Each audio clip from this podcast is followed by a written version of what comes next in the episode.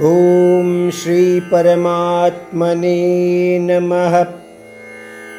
राजविद्या राजगुह्ययोगो नामः।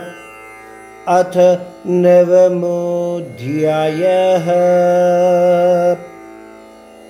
श्रीभगवान् उवाच इदं तु ते गुह्यतमं प्रवक्ष्यामनसूयवे ज्ञानं विज्ञानसहितं यद् ज्ञात्वा మోక్ష్యసే శుభాత్ ఈ శ్లోకంలో ప్రవక్ష్యామ్యనసూయవే అన్న పదాన్ని పరమాత్ముడు వాడాడు ముఖ్యంగా పరమాత్ముడు ఈ పదం ద్వారా చెబుతున్నది ఏమిటి అంటే అర్జున నువ్వు అసూయ లేదా దోషదృష్టి లేని వ్యక్తివి కాబట్టి నీకు రహస్యమైన అనుభవపూర్వకమైన జ్ఞాన సంపద గురించి మరొకసారి చెబుదామని అనుకుంటున్నాను.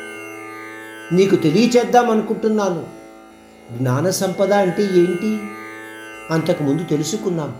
కర్మతత్వము పరమాత్మతత్వంలో ఉన్న అంతరాన్ని గ్రహించగలిగిన నాడు నీ కర్మఫలాశక్తిని వదిలి ఆ పరమాత్ముని ఎందు మనస్సుని లగ్నము చేస్తావు.